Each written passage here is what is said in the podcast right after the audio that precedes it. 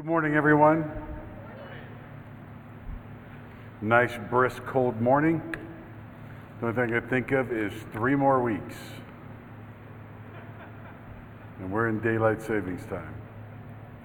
I hope you all have had a great weekend and that it continues. Um, today, we're going to continue going over God's continuing. We're going to go over his, his prophecy against Moab.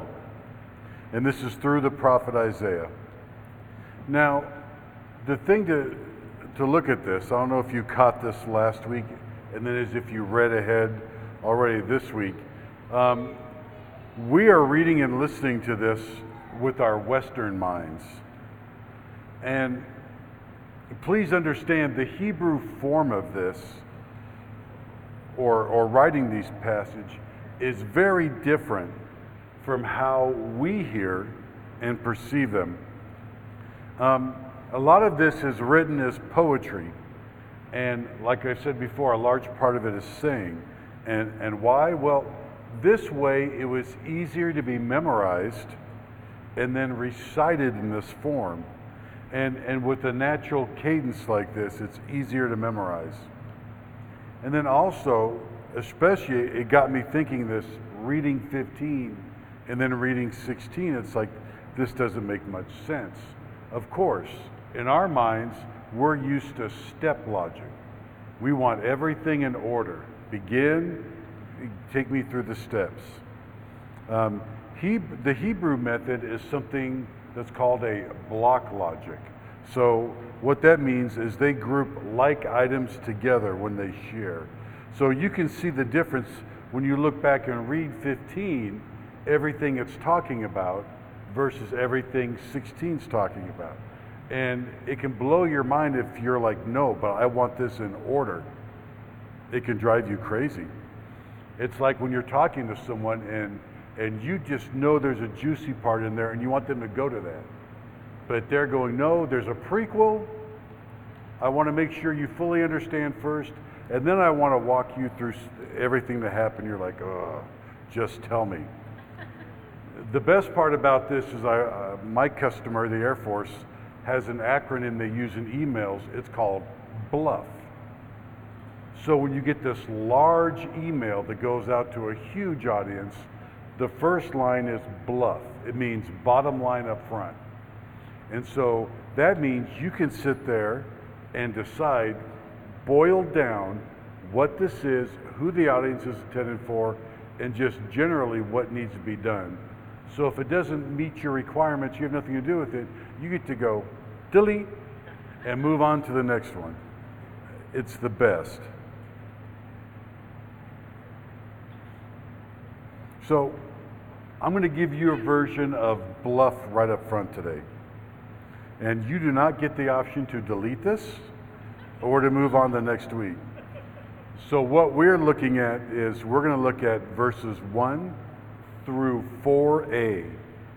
4a, and I'll describe what 4a is to you in a moment. And this is Moab's request for refuge. 4b through 5 is Judah's response to that. 6 through 8 is Moab's rejection of this free gift of refuge. And then 9 through 12, the Lord speaks concerning Moab. And then 13 and 14 is Moab's imminent peril. Let's pray.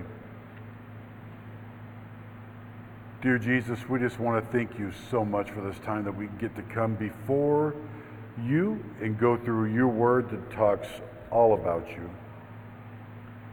And even in this Old Testament book written hundreds of years before your first advent, we see you clearly in the mention of you on your throne. We are so thankful for that. Just guard our hearts and minds as, as we come now before you. Quiet us. Holy Spirit, just come, fill this room. Help us to just focus on your word. Let everything involved with the world go away right now. And let's just come together and, and worship you, Jesus. Amen. So, Isaiah 16 Send the land to the ruler of the land from Selah by the way of the desert, to the mount of the daughter Zion, like fleeing birds, like a scattered nest, so are the daughters of Moab at the fords of the Arnon. Give counsel, grant justice, make your shade like night at the height of a moon, shelter the outcast. Do not reveal the fugitive. Let the outcasts of Moab sojourn among you and be shelter to them from the destroyer. When the oppressor is no more and the destruction has ceased, and he who tramples underfoot has vanished from the land, then a throne will be established in steadfast love, and on it will sit in faithfulness in the tent of David one who judges and seeks justice and is swift to do righteousness. We have heard of the pride of Moab, how proud he is, of his arrogance, his pride, and his insolence, and his idle boasting he is not right. Therefore, let Moab wail for Moab. Let everyone wail, mourn, utterly stricken for the raisin cakes of the raisin cakes of Kir Hareseth, for the fields of Heshbon language and the vine of Sibmah. The Lord of the nations have struck down its branches, which reached to Jazer and strayed to the desert. Its shoots spread abroad, they passed over the sea. Therefore, I weep with the weeping of Jazer, for the vine of Sibmah. I drench you with my tears, O Heshbon and Elealeh. For over your summer fruit and your harvest, the shout has ceased, and the joy and gladness are taken away from the fruitful field. And in the vineyards, no songs are sung, no cheers are raised, no treader treads out the wines in the presses. I have put an end to the shouting. Therefore, my inner parts moan like the lyre for Moab, and my inmost self for Kir Hareseth. And when Moab presents himself, when he wearies himself on that high place, when he comes to his sanctuary to pray, he will not prevail. This is the word that the Lord spoke concerning Moab in the past. But now the Lord has spoken, saying, In three years, like the years of a hired worker, the glory of Moab will be brought into contempt in spite of all of his great multitude, and those who remain will be few and feeble. In chapter 15, we saw the country of Moab in destruction and fleeing for their lives. They have prayed to their gods, their homemade gods, with no relief. So now they have sent their people and goods right now to other villages seeking preservation. They are in mourning, and we see that in their dress and their action. Isaiah shows us a picture of the center of this vile place where they worship. There's false gods. In 15:9 we see the waters of this place, Dibon, are full of blood, and God is promising more. So, verses 1 through 4a, Moab's request for refuge. Um, the beauty of chapter 16 is hearing Isaiah sing this out loud or being able to read and get the cadence in Hebrew. I, I did no justice to that whatsoever. So, and what this shows you in 1 through 4a is just how desperate these people are. Um, picture this. So, what we're getting through 1 through 4a is the leaders of Moab have fled. They fled first. They're, they're safe. But they know the people back there are near Syria and they're struggling. So the leaders are in a southern city called Selah, and they're all talking to each other and over each other about what their next actions are. And they're saying this, and you would hear it from Isaiah and read it in Hebrew and understand this is a breathy desperate uh, um, verse these things are given out. It says, Send the lamb to the ruler of the land from Selah by the way of the desert, to the mountain, to the daughter of Zion, like fleeing birds, like a scattered nest, so are the daughters of Moab at the fords of the Arnon. Give counsel, grant justice, make your shade like night at the height of noon, shelter the outcast, do not reveal the fugitive. Let the outcasts of Moab sojourn among you, be a shelter to them from the destroyer. So we see a familiar thing that Moab has done. If you look at 2 Kings 3 4 later, you can see that this is something that Moab did. They would send tribute to, to um, Jerusalem. Um, they would send a tribute of labs. So this was an act of submission back then. And the one time you'll see that they, that they didn't send it, war broke out. So here we see in this case, they're requesting asylum. They're sending this out. This is a common thing that was done. If you think about it, reading about Jacob coming back into his homeland, what did he do? He knew that he had an angry brother. When he left, Esau was very angry. So what did he do? He put out rows and rows of gifts to him, you know, well in front, with the servants knowing their life could end when Esau came, saying, This is tribute for us. This is tribute for you, Esau. This is a gift from your brother. So that was a common practice.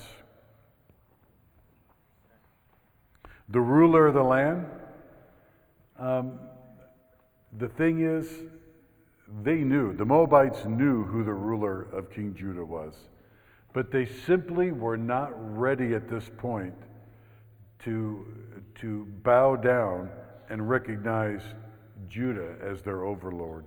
They weren't ready. So we see in verse 2 why the Moabites leaders need protection and a safe place to hide. With the invading armies coming down from the north, the leaders are gone, they're in a safe place.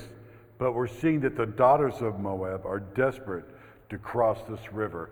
They are not so far away from the invading armies, and everyone knows what their fate will be if they get caught.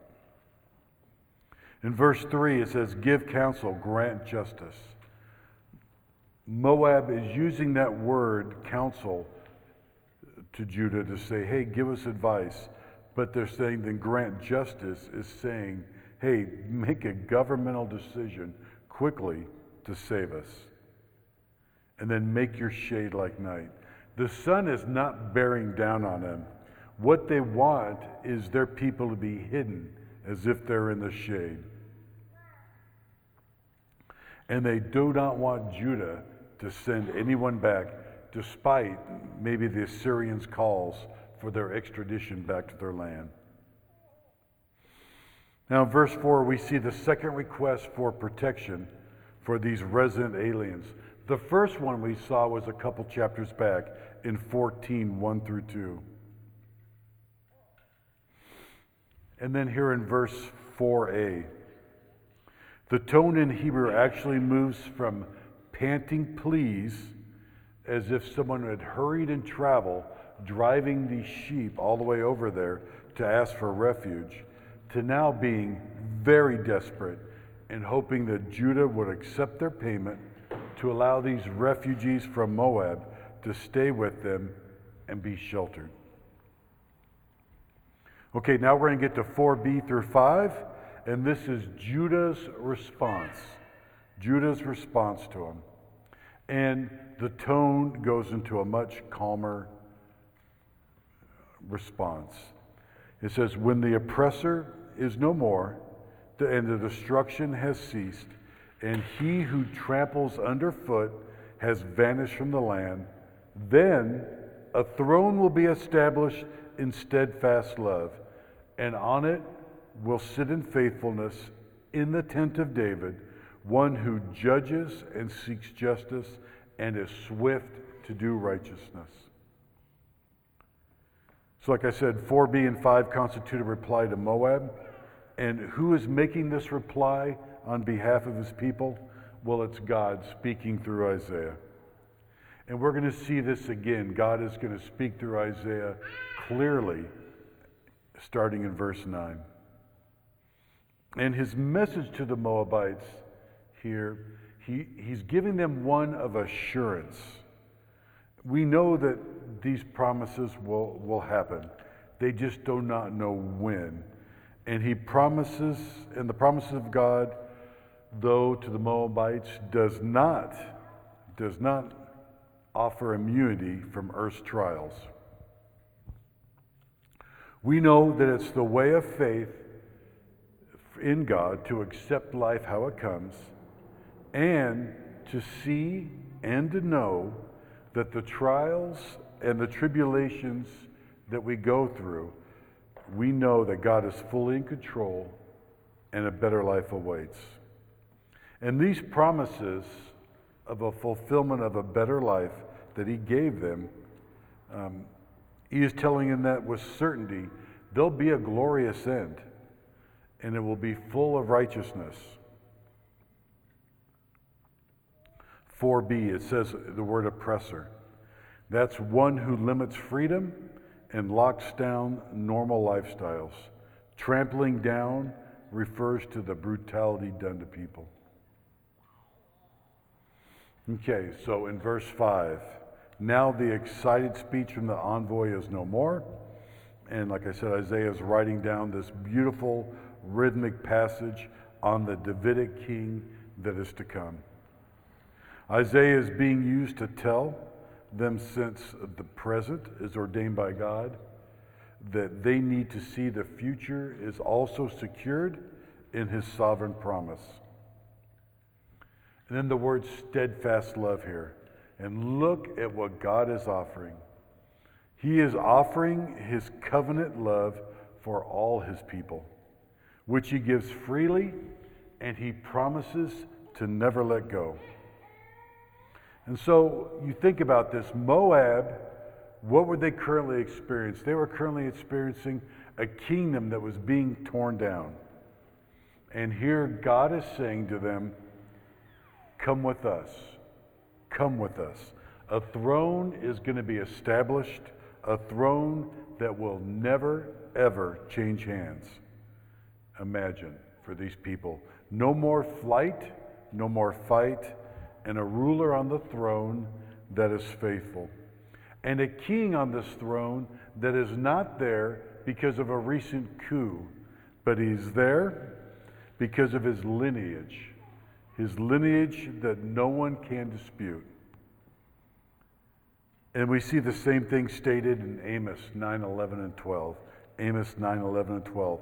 It's a promise, this promise to all the nations that we will be there. So when the Moabs come, when they came, out of breath and desperate, what was held out to them was the best that this messianic vision could offer them. It was the best. And then, what would be their response to this? Let's look at verses 6 through 8, and it's Moab's rejection of this free gift of refuge. We have heard of the pride of Moab, how proud he is, of his arrogance, his pride, and his insolence. In his idle boasting, he is not right. Therefore, let Moab wail for Moab. Let everyone wail. Mourn, utterly stricken, for the raisin cakes of Kir. For the fields of Heshbon languish, and the vine of Sibmah and the lords of the nations have struck down its branches, which reached to Jazer and strayed to the desert its shoot spread abroad and passed over the sea. So I gave you the response. I didn't even get to go into this. You, by the title, you got the response. And we see Moab has returned to its wailing. Judah did not send them away. So we can only gather from that that Moab refused their offer. And, and what it seems like by going through this, it looks like they wanted their pay their way in. They wanted to get a hook into the king of, of Jerusalem. And you got to wonder okay, so if Judah would have said, These lambs are nice, but we also want this, we want this, we don't want raisin cakes, we want this, we want this, we want this, we got to wonder if they would have said, Okay, great. Because that would have been like them buying their way into this.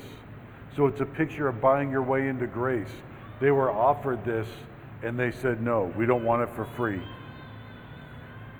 And you got to wonder why do they why do they not want it? You got to assume that maybe out of their pride is why they didn't want this free gift. They were only asked to submit to God and enjoy His presence and the major rewards that one day, one day would follow. So, in verse 5, when we went through, four words described what Moab was offered. Four words described what Moab was offered it was love, faithfulness, justice, and righteousness. Now, in verse 6, we see four words that they chose. Four words that they chose. And those were pride, conceit, pride, and insolence. So you got to think. So here they are. They're fearing for their life. They're fearing for their life. They're offered a place to stay, and, and it didn't satisfy their haughtiness. It didn't. Isaiah says Moab's idle boasting is not right. He means their boasts are just pure fabrication.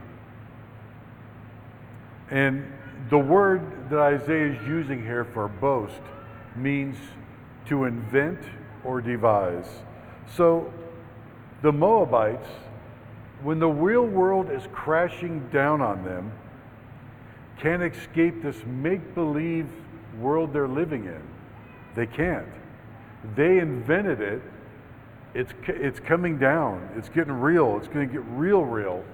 We see this by the probably tens of thousands of people that are refugees that are hitting it. If you've seen the pictures of this in other countries, the refugees, it's intense. And, and they can't get over their own pride. So they have re- basically rejected God for the dream world that they're living in. Except we know the consequences from this, right? And, and it's far from a dream world, both now and in the day of the Lord. And we're going to see that because we're going to come to three therefore sections. Like I was telling you, when God repeats something, it's good to pay attention. So we're going to come to three therefore sections in 7 and 8, 9 and 10, and 11 and 12. And the second two are actually God speaking to us. 7 and 8, the first one records the consequences of refusing security in Judah. And 7 starts off with, Therefore, let Moab wail for Moab. And you know, I, I, I can't blame it because if I was forced to eat a raisin cake, I'd be right there. I would, I would be wailing. I, I couldn't even imagine. But this, the real picture, though, is, is a picture showing a people knowing that nothing in their life will ever be the same once the Assyrians fully arrive. The things they took for granted, like being in their homes, surrounded by their loved ones, and yes, in this time, eating a raisin cake, all that is gone forever. It's gone forever. It's nothing's going to be the same. Moab was proud of, of, the, of the bounty it would grow. So you have grapes and vines extended all throughout the country. So you get grapes, wines, and you would obviously have so much produce that you could make something like a raisin cake that would keep much like a fruit log probably in our time. And All that they understand will be gone. Now, here we go 9 through 12, verses 9 through 12. The Lord speaks concerning Moab. Therefore, I weep with the weeping of Jazer. For the vine of Sibmah, I drench you with my tears, O Heshbon and Elealeh. For over your summer fruit and your harvest, the shout has ceased and joy and gladness are taken away from the fruitful field. And in the vineyards, no songs are sung, no cheers are raised, no treader treads out the wine in the presses, and I have put an end to the shouting. Therefore, my inner parts moan like a lyre for Moab, and my innermost self for Kir Hesheth. And when Moab presents himself, when he wearies himself on the high place, when he comes to a sanctuary to pray, he will not prevail. The Lord says these verses concerning Moab, and we see in verse 9, we see him say, I weep. And in verse 10, he says, I have put an end to their shouting. So in verse 9, the therefore means that besides the Moabs, besides them in their pity, God is grieving over their pride. In 15:5 he wept for them and now he's weeping with them. This is a great great point to catch here that God is no mere onlooker to the world's sorrows, but he identifies with the mourners even when they've gone against his law and they're going to get their just punishment. He still weeps for them and with them. And in verse 9 takes the three names that we read in verse 8, Heshbon, Sibmah, and Jazer, and puts them in reverse order. That's probably again that, that Hebrew poetry to give them a cadence to help them in their memorization. And the shouts of joy, a traditional cheer when they had a great harvest and everything was great. Also, a tradition when you're a, a victor in a major war, you'd have these huge cries. Um, and it's all going away. The interesting thing is, we see later the prophet that follows Isaiah. We see in Jeremiah 25 30. Pretty much how this same passage talking about pride will be used against Judah here. We see that Judah is telling, Jeremiah is telling Judah um, that you have become prideful, almost like Moab. So now we see that the shout that Moab had, that once signaled prosperity and success, is now the sound of its ruin. In verse 10, in 59, it told the Moabites that God would bring more upon them. And then here it is God has put an end to the shouting, no more celebrations, no more fruitful fields to be proud of, which was the main thing they were proud of, and all is gone. Verse 11 is a continuation of 9, but it shows God is in deep agony, and it tells us by the picture of the lyre playing that it, he is audibly, audibly moved in this agony. Verse 12 here bookends 15, 1 and 2. It actually bookends it. Moab is laid to waste. Moab went to its form of worship to pray to their gods for relief. And God says, you know what? You can go up there all you want. You can stay up there.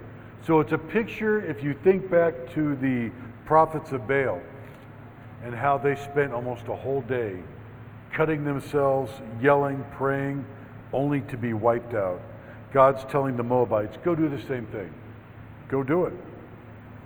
Um, you're only going to weary yourselves. Um, you can, you're only going to worry yourself. There's no alternative God to pray to. There's none. Once you reject Him and, and are rejected by Him, you have nothing more to turn to, nothing to gain. And no matter how hard you practice, no matter what you say or do, nothing. So, verses 13 and 14 Moab's imminent peril. Moab's imminent peril. And we see this is the word that the Lord spoke concerning Moab. In the past, but now the Lord has spoken, saying, In three years, like the years of a hired worker, the glory of Moab will be brought into contempt, in spite of all of his great multitude, and those who remain will be very feeble and few. Isaiah gives Moab a hard date, much like God has given Isaiah to share with the other nations we've already gone through.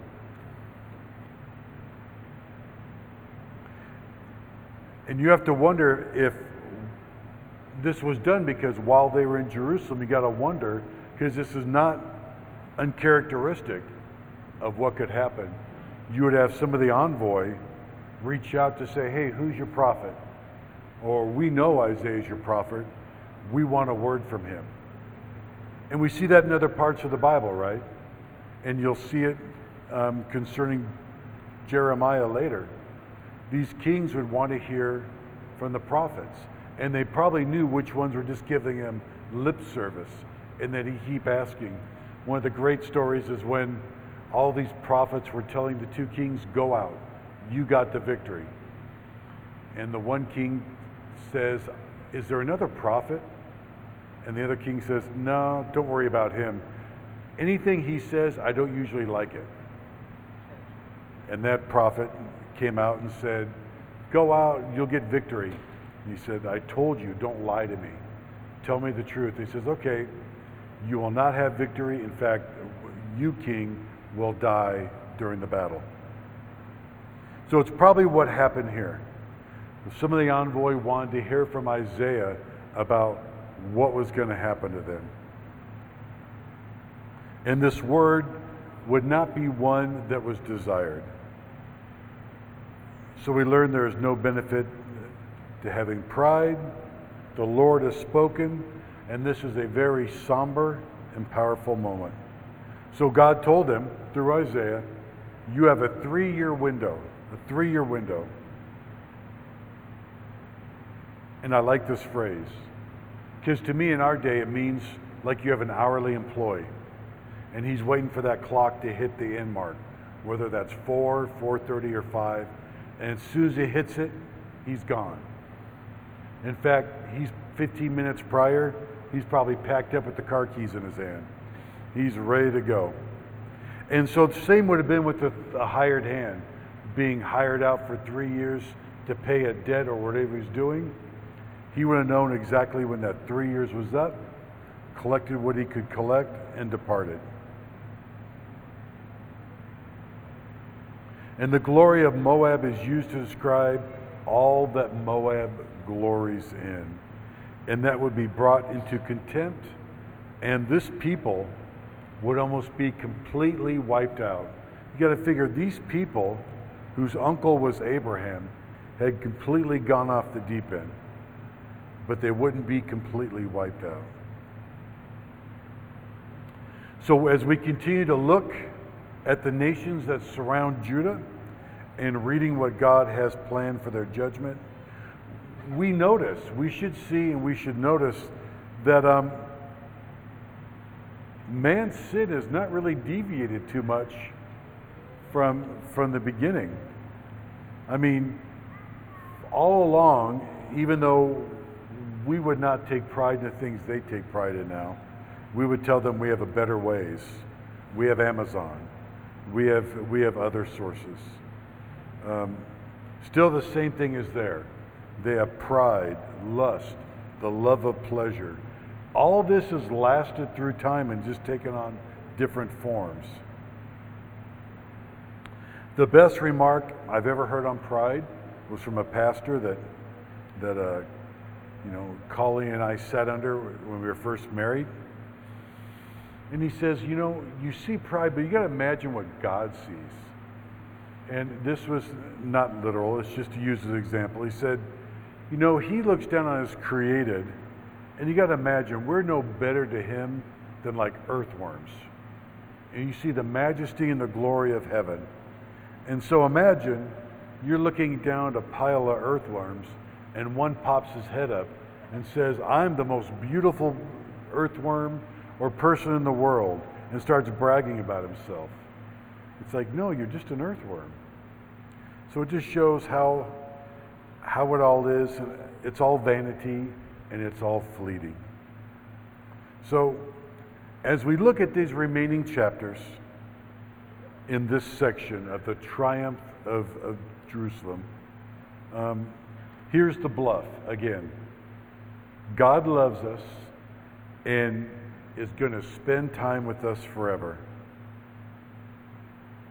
And much like Moab was offered but not taken, that gift is free. And our job is to get this message out to others about this free gift. Let's pray.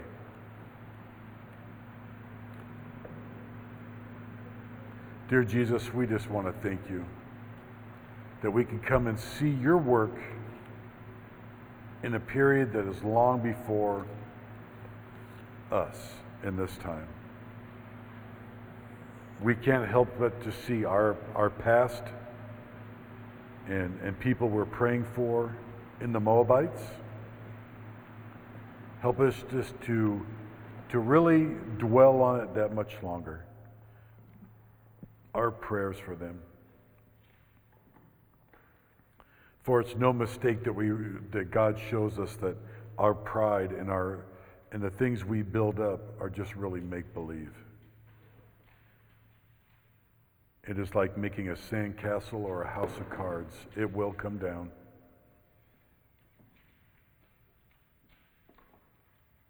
Help us to be in your word, help us to be in your prayer, and help us to be that example.